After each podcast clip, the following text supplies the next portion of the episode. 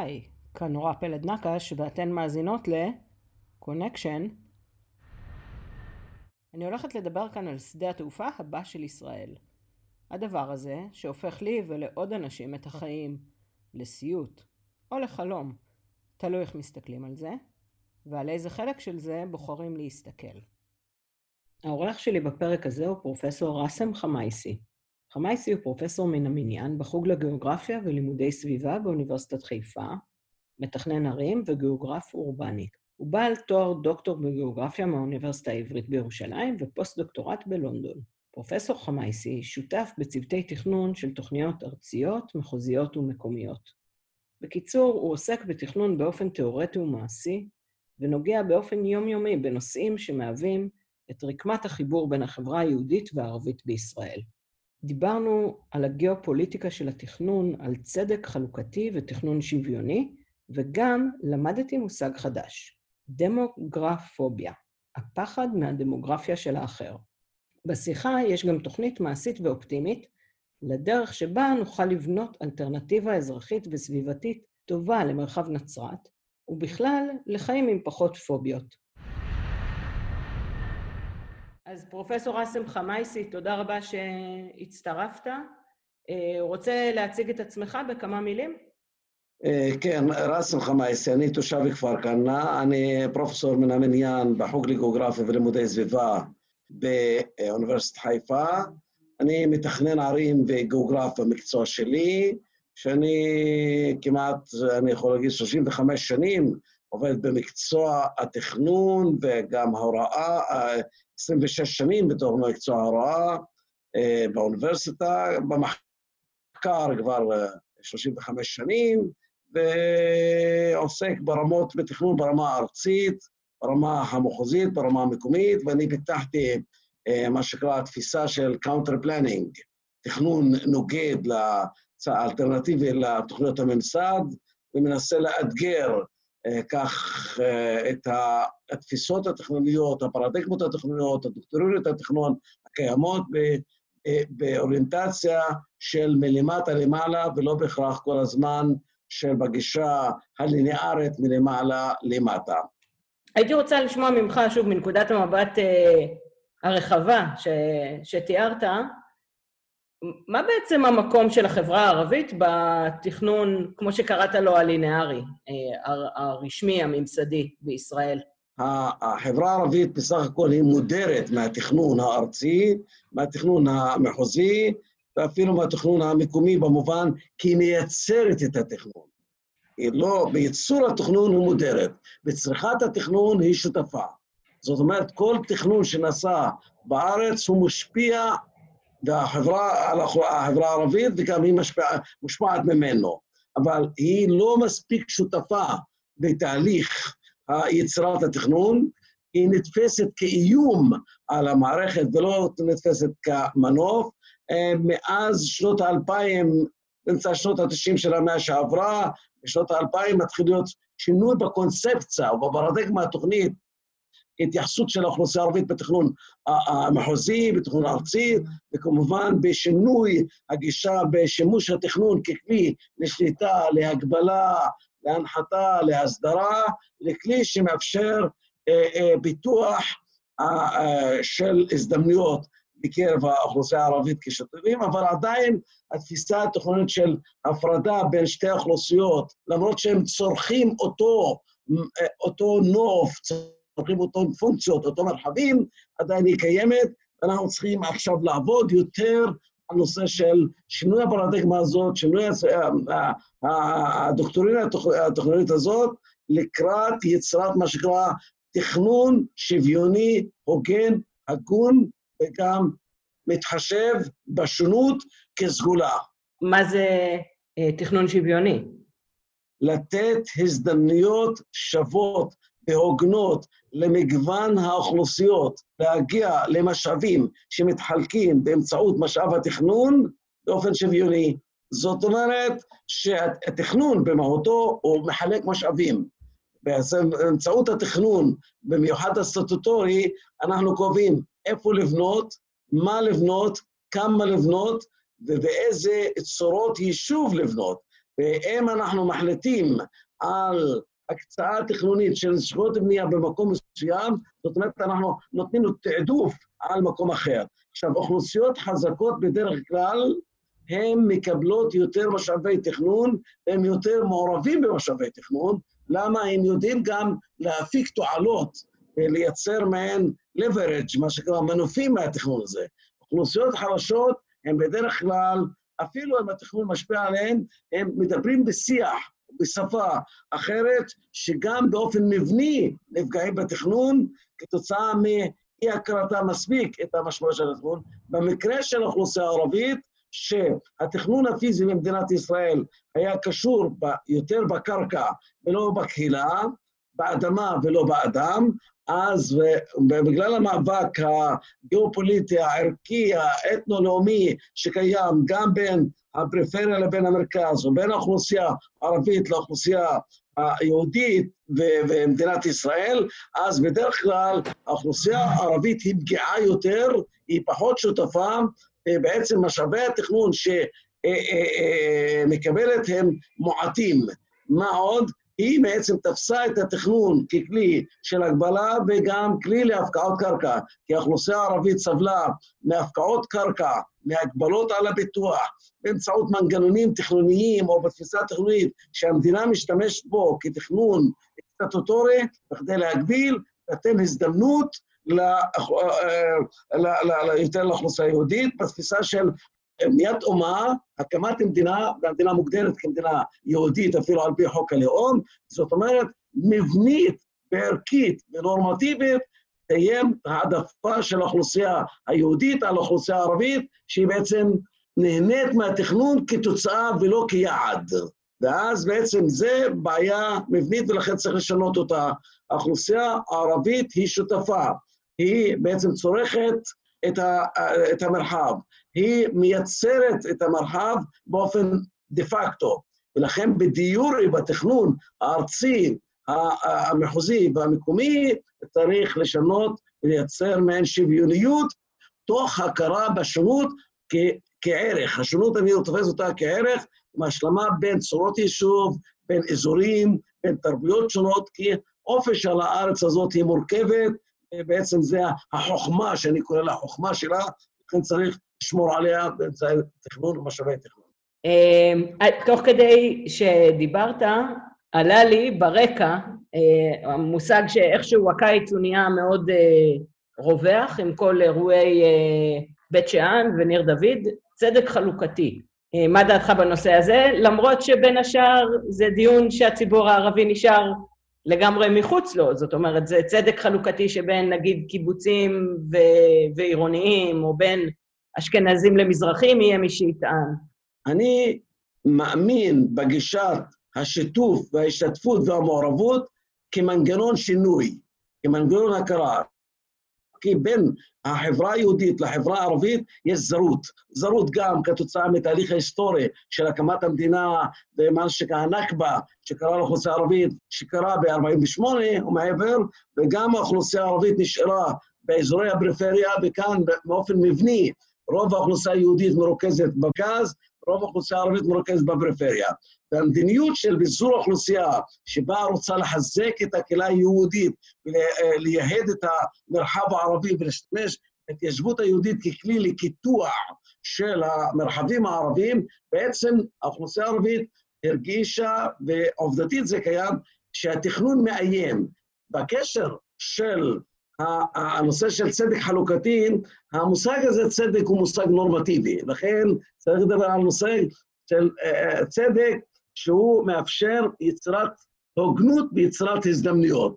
עכשיו, בין הקיבוצים לבין מה שקרא עיירות הביטוח או בין המושבים כמטאפורה, לעיירות הביטוח, תמיד כשהם מסמלים את ה... עיירות הביטוח מסמלים את הפרדיגמה של האוכלוסייה המזרחית, שהמפזרים האשכנזים, האשכנזים, פיזרו את האוכלוסייה של עולי ארצות האסלאם, השתמשו בהם ככלי להגבלה, לשליטה, לבילוג או הפרדה של המרחבים הערביים, בעצם קיימת של אוכלוסייה חלשה. אוכלוסייה חלשה יהודית בפריפריה, עם אוכלוסייה ערבית בפריפריה, נוצר מעין מתח מבני בין שתי אוכלוסיות, ואז האוכלוסייה הספרדית היא רוצה יותר להידמות למרכז הישראלי, וכתוצאה מזה היא משתפת פעולה במאבקים תכנוניים מרחביים עם האוכלוסייה הערבית, היא מרגישה שמשבשים להם את הסדר יום. ואז מה עושים הם? הם גם לא רוצים שהאוכלוסייה הערבית תשתתף, וגם האוכלוסייה הערבית בצד שני לא משתתפת. במקום כוחות שהם גרים באותו מרחב, בפריפריה, והם צריכים להתמודד עם סוגיות של המרכז שקובע סדר יום, גם הפריפריה, שגם האוכלוסייה הערבית וגם האוכלוסייה יהודית, מה קורה להם? הם אוכלוסייה חלשה שמתחרים כאילו על אותם משאבים, וכתוצאה הם יוצאים מעין ליכור. ואני מציע, אם נשנה את הקונספציה הזאת של פריפריה מול מרכז, לא רק פריפריה גיאוגרפית, אלא פריפריה או חברתית, אלא פריפריה שנקראת של אוכלוסיות שהן חלשות במרכז, כי מדינת ישראל פעם הייתה מדינה סוציאליסטית שרצתה, באידיאולוגיה רצה לתת יותר הזדמנויות לאוכלוסיות חלשות, עברה למדינת רווחה, עדיין הסימנים האלו קיימים ברמה הרטורית, בשפה, אבל ברמה הפרקטית היא עדיין היא מדינה קפיטליסטית. מדינה קפיטליסטית מחזקת את המרכז, גם בתפיסה של תמ"א 35, ישראל 2020, שבאה לחזק את העירוניות, והעירוניות, מה המשמעות שלה? להתרכז במרכז, אז אימצו את המושג הזה ביזור מרוכז. הדבר הזה לא יצר הזדמנויות שוות באופן מבני בין המרכז לפריפריה. תשמעי, היום מתחיל להתפתח מעין יותר הגברת המודעות, כי בעצם יותר פעם הגבולות הם יותר דטרמיניסטיים. היום יש תהליך של הקיית גבולות. והקיית גבולות, אנחנו לא צריכים להתחרות על אותן הזדמנויות, אלא צריך להגדיל את העוגה באמצעות מנגנוני התכנון. עכשיו מתחיל להתפתח מעין שותפויות בין ראשי הרשויות, למשל כל נושא הזה של הקמת אה, אשכולות, גישה פונקציונלית. זאת אומרת, אנחנו צריכים עכשיו להתמודד על הגדלת העוגה אצלנו, זה פתח ליצירת שותפויות בין רשויות מקומיות או שבאים לחלוק את המשאבים, אבל עדיין זה בחיתוליו, זה בתהליך, עדיין זה לא במיינסטרים של ההתנהגות של הפריפריה הערבית והפריפריה היהודית בכדי להגדיל את ההזדמנויות שלהם. היו פרויקטים כמו רוח הגליל, שהובילה אותה ראיה שטראוס, שהיה ניסיון, אה, יש פרויקטים אה, באזור הנגב, עדיין כאילו האוכלוסייה היהודית שעדיין משתתפת, היא עדיין לא מספיק מכירה או מוכירה, מודעת לפוטנציאל של השיתוף, והיא חוששת מזה שישפיע עליה על קבלת משאבים מהמרכז האשכנזי היהודי שנמצא באזור המרכז. אז, אז זה מוביל אותי ממש בדיוק לנקודה הבאה. אני מסתכלת, יש לי רשימת רשויות, אה, ערים, מועצות מקומיות ומועצות אזוריות, ששייכים למרחב עמק יזרעאל אה, התכנוני, נקרא לזה.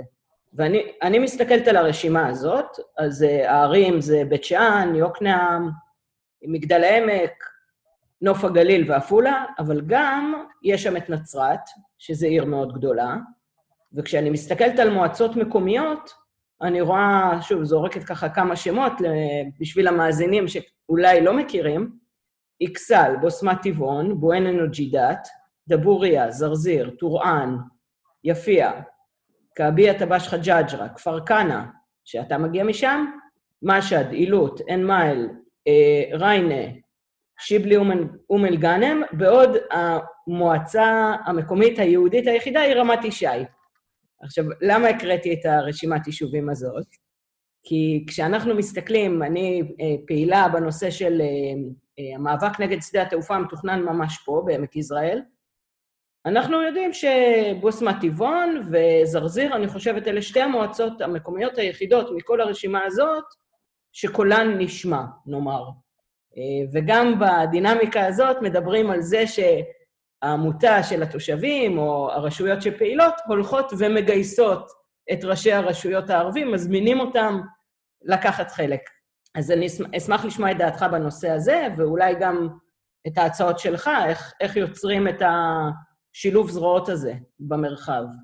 שכחת להגיד מהצד השני, יש לך מוקבלה, יש לך סנדלה, יש לך מהצד השני של אום אל-פחם אה, שנמצאת, גם מעבר לגבול, אה, שעדיין נקרא הגבול הירוק, גם ג'נין, כל, כל המערך. מה שאת נכון. בעצם מציינת, שיש לנו ברדיוס של השפעה, כי אה, הקמת שדה תעופה יש לו משמעויות. מצד אה, אחד, היבטים סביבתיים, שמפר את האקוסיסטמה, או הנוף הטבעי שקיים, או מייצר זיהומים ברמות שונות, זיהום אור, זיהום רעש, אבל מצד שני גם מייצר הזדמנויות, הזדמנויות כלכליות. נכון. מישהו יכול להסתכל על, והדילמה הזאת בין הזדמנויות כלכליות, או לקרב את התעבורה האווירית, שהופכת להיות כלי מאוד מאוד חשוב להנגשות ולרשות בינלאומי, לאומי וארצי ובינלאומי, היא בעצם, זה, זה, זה, זה רצון לייצר הזדמנויות כדי להנגיש יותר, והנגשה היא בעצם מנוף לפיתוח הזדמנויות כלכליות, כולל אזורי תעסוקה, כולל של מרכזי שירותים בעולם גלובלי, מצד אחד. מצד שני, יש את האוכלוסייה שאומרת, אנחנו, יש לנו uh, צורת החיים שלנו, שאנחנו רוצים לשמר אותה, זה שתי הדילמות שהן קיימות בנושא של הקמת שדה תעופה, וכמובן, אם אני מסתכל על המרחב שאת דיברת עליו, אמנם ברמה הנקודתית הוא מרחב כפרי, אבל הוא גם מרחב עירוני. אני מסתכל, קראתי את הרשויות, אבל אם אני מסתכל על הרקמה היישובית, מרחב נצרת, שהוא, יש בו 200 עד 250 אלף תושבים. בעצם זה כאן, תלוי איפה אני קובע את הגבולות, אוקיי? זאת כן. אומרת, כאן יש לנו עיר ביניים שדמות חיפה, אבל היא מפולגת מבחינת חלוקה מוניציפלית, בריבוי של רשויות, שהם אנחנו יכולים לעשות, לעשות איזו רשות מטרופוליטנית, בעצם כולם יכולים לקלל תחת המסגרת הזאת ולעשות תיאום תשתיות וכולל התמודדות עם שדה התופעה. בנושא הנוסף של רשויות יהודיות שמרגישות שהן פגיעות עם יותר והפעילים יותר, היא האוכלוסייה הכפרית היהודית. יותר היישובים הכפריים היהודיים שרוצים לשמר, וחלק אפילו רוצים לקחת את הקרקעות כתוצאה מהרפורמה הקרקעית, כי בעצם הם זוכים ממשבצות קרקע שבעצם זוכים. זאת אומרת, יש להם אינטרסים. וכאן בואו נשאל את השאלה המהותית, מה זהות האינטרסים שקיימת בין כל הרשויות האלו, אכן קיימת זהות אינטרסים, או בעצם ביניהם הם על הסקאלה שאמרתי, פיתוח כלכלי, לומר שימור סביבתי, מישהו רואה אותם כדיכוטומיה, מישהו רואה אותם שאפשר לייצר מעין רבדים אה, של אה, שיתופי פעולה. זה נכון וזה נכון, כל אחד מנקודת ראות המערכת אה, שלו. אנחנו צריכים להיות יותר מכירים, גם הציבור היהודי שנמצא בפריפריה, צריך לראות את, ה, את האוכלוסייה הערבית מעבר למה שנקרא תקרת הזכוכית, או כאילו פוגע להם במאבק. וזה חלק משינוי קונספציה שקיימת בקרב האוכלוסייה היהודית, שהיא מובילה את המאבק, יותר לגיטימית במרכז הישראלי, יותר לגיטימית, יותר כאילו אין לה את הקו הלאומי, לעומת כשבאים לאוכלוסייה הערבית ישר הולכים נוח לעבור לקו השיוך הלאומי ולא המאבק האזרחי. ולכן השאלה עכשיו, איך אנחנו נקהה את הגבולות בין הלאומי לבין האזרחי, למרות הקשר ביניהם, ולתת יותר משמעויות לתכנון הסביבתי. כי אני אגור כאן, זה המרחב שלי, ואין לי חלופות להתגורר. ולכן אני צריך להיות, שותף, להיות שותף במאבק או בגרפת רווחים. זאת אומרת, אם יש אזור תעשייה כמו שגיא 2000, שהוא יהיה מושפע משדה התופעה, והוא מיועד לכך עד בינתיים למגדל העמק ולמועצה אזורית עמק יזרעאל. עכשיו, הם, תהיה חלוקת הכנסות ביניהם, גם לרשויות, זה צעד ראשון להשתתפות ושיתוף במאבק משותף על ידי זהות אינטרסים בין הקהילות, שאנחנו פגיעים כתוצאה מפגיעת הסביבה, לכן אנחנו צריכים להיות, יש לנו עמדה, מעורבים, שותפים בתכנון גם לעתיד הבא. כי עכשיו אם אני מסתכל על גידול של האוכלוסייה במדינת ישראל, שהאוכלוסייה הערבית תגדל, האוכלוסייה היהודית תגדל, באזור הזה שאת דיברת עליו, יש גם רוב של אוכלוסייה ערבית, כן, מבחינה כמותית, אבל נכון. מבחינת היא מודרת מבחינה של תהליך קבלת החלטות. לכן, האינטרס של הרשויות היהודיות לערב ולשתף יותר את הרשויות המקומיות הערביות, זה לא על חשבונם, אלא גם איתם. וכך הגדילו את העוגה. לכן, בכדי שהמאבק הזה בנושא של שדה התעופה בעמק יזרעאל, קיים צורך לייצר מהם משנה סדורה לשיתופי פעולה של בין הרשויות המקומיות היהודיות לערביות, בין הקהילות היהודיות והערביות, כי לפעמים אנחנו מסתכלים כאילו הרשויות הם מייצגים את הקהילות, לא בהכרח. לכן יש מה שנקרא את החברה האזרחית, שצריך כאן לפעול, להציג מעין פתרונות חלופיים בתכנון שהוא יותר מוטה איכות סביבה ושימור, לא בהכרח על חשבון הזדמנויות כלכליות. זאת אומרת, אנחנו צריך לפרק את התפיסה הזאת הדיכוטומית, הנוגדת, בין או פיתוח כלכלי או שמירה על איכות סביבה. אני חושב, בטכנולוגיות המתפתחות אפשר לייצר איזון בין שני הכתבים האלו שמוצגים על ידי אלה שתומכים בשדה התעופה ואלה שהם מתנגדים לשדה התעופה. מתוך ההיכרות שלך, תוכל לתאר קצת מהם הצרכים הייחודיים של החברה אה, האזרחית, הערבית והיהודית במרחב הגליל ועמק יזרעאל? אה, קודם כל, אה, כל אדם הוא רוצה איכות חיים. ואז בכדי להשיג איכות חיים, קיים קשר בין איכות חיים לבין הזדמנות תעסוקה. התפיסה הבסיסית שצריכה להשתנות במדינת ישראל בקרב מקבלי החלטות ובקרב המתכננים ברמות השונות, שהאזרחים הערבים הם בני מקום לגיטימיים כשותפים שווים אה, בתוך חלוקת המרחב, המרחב ההזדמנויות, וגם במשאבים. זו נקודה, לדעתי, צריכה להשתנות ברמה הבסיסית, וכאילו לוקחים לנו את המדינה, או לוקחים לנו, מאיימים על האזור. זה, אני חושב שכבר הוכח שזה לא מדויק. לכן, ההחלטה הזאת היא החלטה אסטרטגית. עכשיו, יורדים לרמה, היא קיימת, מדברים ברמה הרטורית, יש תוכניות ייעודיות, יש דברים כאלו, אבל עדיין הם לא שותפים לגיטימיים. וזה מביא אותה לכל נושא חקיקות, חקיקה מייחד, מייחדת את המדינה למצב של שותפות אזרחית בנושא הזה שיש אינטרס. ב', לתקנן את מערך השירותים שקיימים בתוך כל המרחב האזורי של, שאנחנו מדברים עליו.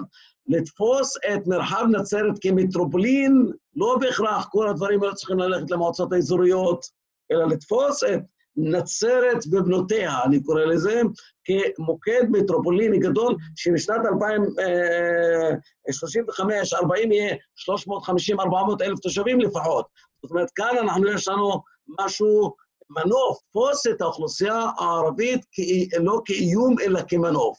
הדבר הזה מחייב הנגשה של אותה אוכלוסייה למשאבים כמו בתחבורה מסילתית, נושא של הקמת אזורי תעסוקה, בתי חולים שהם, בעצם יש לנו בית חולים שנמצא בעמק, אבל יש לנו בתי חולים, שלושה בתי חולים קטנים עדיין בנצרת, אבל להקים עוד איזה בית חולים אוניברסיטאי שפשוט יהיה מעין איכותי, שייתן שירותים לאוכלוסיות האלו, ואז יהיה מנוף. אפשר לחשוב גם על סוגיה הזאת של קמפוס רציני שיוקם באותו אזור, הוא המכונה ובמחקר וביטוח, ואז אנחנו בעצם במקום שהאוכלוסייה של המרחב תיימם, תגדיל את העומס על אזור המרכז, בעצם אנחנו צריכים לשים את המרחב הנצרתי בתוך המרכז, ואז נבנה את מערך יישובים ברמה הארצית למוקדים מפוזרים, מרוכזים, שמקרינים על הזדמנויות הביטוח. בתוך האזור שאני מדבר עליו, אזור עמק יזרעאל, אזור בקעת טורען, בקעת כפר כנא, בקעת בית הטופה, כל האזור הזה, צריך לייצר מעין תשתית. מנגישה. זאת אומרת, לא רק להנגיש אותה לתל אביב דרך, דרך uh, 77, דרך 75, דרך uh, 65, ואז אנחנו מנוהרים בבוקר לכיוון תל אביב וחוזרים בלילה, אלא כאן צריך לייצר מעין מערך תחבורה של תשתית שמאפשרת מינוף של הפיתוח והנגשה למשיכת מפעלי עוגן גדולים שיראו, אה, אה, יהוו בסיס וגם ייראו לאוכלוסייה, כי הם בעצם מתחיל להיות לה, תפתח לעצמה דימוי חיובי, שיש לה עוצמה, שיש לה יכולת, כחלק מהתהליך של שינוי מדיניות התכנון, קונספציית התכנון וגם הפרדיגמה התכנונית, שאפשר להגדיר אותם בכלי תכנון של חיזוק הרשויות, חיזוק הקהילה. זה חזון נהדר, אני חייבת להגיד, אבל זו פעם ראשונה שאני שומעת עליו. זאת אומרת, אני לא יודעת אם יש באמת תוכנית קיימת למה שעכשיו אתה ציירת פה. היו ניסיונות אה, בתוכנית של אה, תמ"א 35, הגדירו מה שנקרא מרקם עירוני, אה, היה ניסיון שבתפיסה בסיסית בתוכנית ישראל 2020, אבל הניסיונות האלו לא מנפו, ולכן היה ניסיון בתחילת שנות, השמוע, אה, שנות האלפיים להקמת מה שנקרא תכנון סובב נצרת, אבל כל התפיסה הייתה סובב נצרת ולא מה שנקרא מטרופולין נצרת. למה? כי עדיין קיים חשש בתודעה או בשפה או בשיח התכנוני בישראל, שרוצים כל הזמן לייצר ניכור לעיר הערבית. עיר ערבית, המשמעות שלה בעצם רפרודקציה של המערכת היישובית הערבית, בעצם זה שיתוף במערך היישובי, ויש אלה שעדיין אומרים, אנחנו עדיין לא בשלים לשלב הזה, זה חזון אחרית הימים. לכן חשוב מאוד, לא רק ברטוריקה, אלא כאשר אנחנו מסתכלים על המרחבים האלו, להיות נתנו את זה להקמת נצרת עילית ככלי, בן גוריון חלם עליה בשנת 56, בכדי לייהד את המרחב, לפלג את האוכלוסייה, המרחב הערבי. עכשיו, כבוד ראש העיר הנוכחי הלך ושינה את השם שלה לנוף הגליל, אבל עדיין לא יצר את הרשתות של הגשרים עם המרחב שלו, עדיין הוא כאילו בועה, ואלה חכמי הדור גם חושבים איך להביא אוכלוסייה חרדית למקום הזה בכדי להגדיל את האוכלוסייה הערבית משיח דמוגרפופי, החשש מהדמוגרפיה.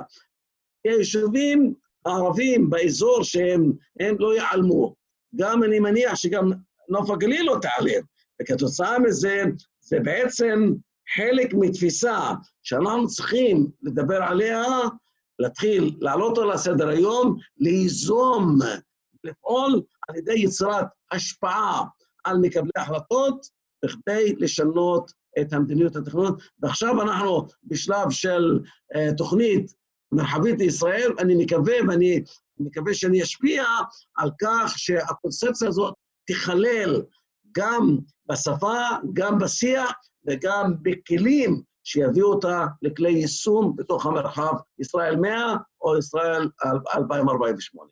אותי שכנעת, אני, וגם אני חושבת, אה, אם, אם נצליח לשבור את התפיסות האלה שדיברת, ש, ש, שמפרידות, נאמר, אה, בין האזרח היהודי לאזרח הערבי בישראל, אה, אני חושבת ש, שיש פה פוטנציאל מאוד מאוד גדול, שבכלל עוד לא התחלנו לבחון אותו.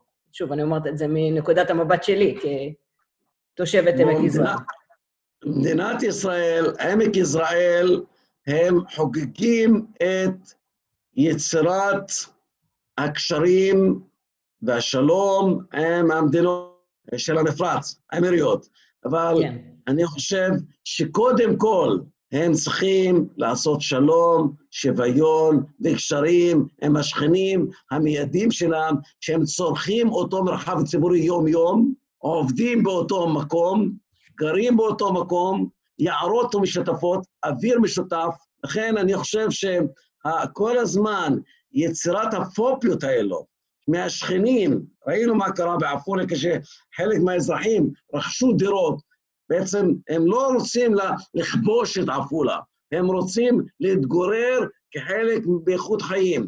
אז תפתחו איכות החיים בתוך היישובים הערביים. אני מניח שתרבותית עדיין, וגם קהילתית, זה אופיו של בני אדם, הם מעדיפים להתגורר בקהילות שלהם, ולא להיכנס, לחדור לקהילות אחרות, כי הם מרגישים מיעוט, זרות במשאבים ציבוריים, במשאבי תכנון, צריכים שגם ראשי הרשויות היהודיות יפעלו לקידום של הביטוח בתוך היישובים הערביים, זה גם מהאינטרס הקהילתי שלהם, גם מהאינטרס של הגדלת ההזדמנויות. אנחנו רואים שעפולה, עיר שדה, היא נשענת בהזדמנויות הכלכליות על היישובים האוכלוסייה הערבית שמגיעה אליה. אז מצד אחד אנחנו רוצים לקבל אתכם כצרכנים, כדי להגדיל את העסקים, ובאמצעות הדבר הזה אנחנו מגדילים את הארנונה שלנו, אבל אנחנו לא רוצים אתכם כמבקרים או כדיירים. צריך כאן להעמיד, להיות מה שנקרא, להיות אמין עם עצמי, ולהיות מעין עקבי, ולהגיד, אנחנו כאן צריך לפתח יותר את הממשקים האזרחיים שמאפשרים לנו באמת לחיות בשלום, בשוויון, בשלווה וגם בשונות. אמן לזה, אה, פרופסור. טוב, אנחנו לפני סיום, אם יש אה, עוד משהו שתרצה לציין, או נושא או מושג ככה שתרצה להעלות?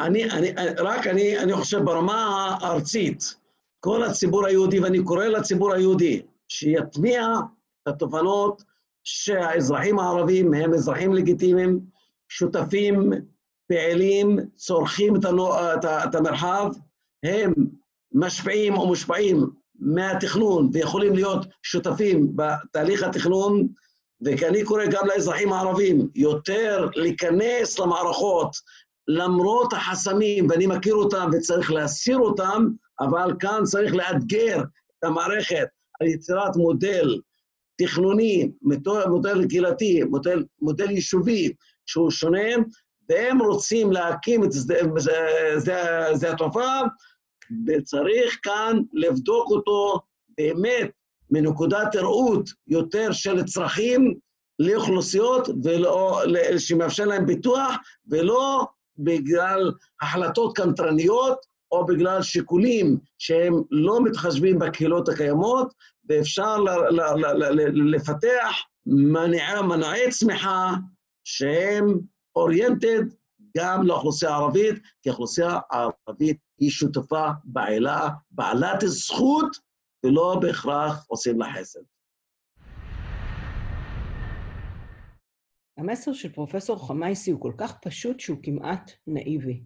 כולנו רוצים חיים טובים ואף אחד לא הולך לשום מקום. בואו פשוט נסתדר כאן יחד ונעבוד כדי להשיג את החיים שכולנו רוצים. אולי זה באמת צריך להישאר פשוט? מה מחבר אותנו כבני אדם אם לא הצורך הכי בסיסי לנשום?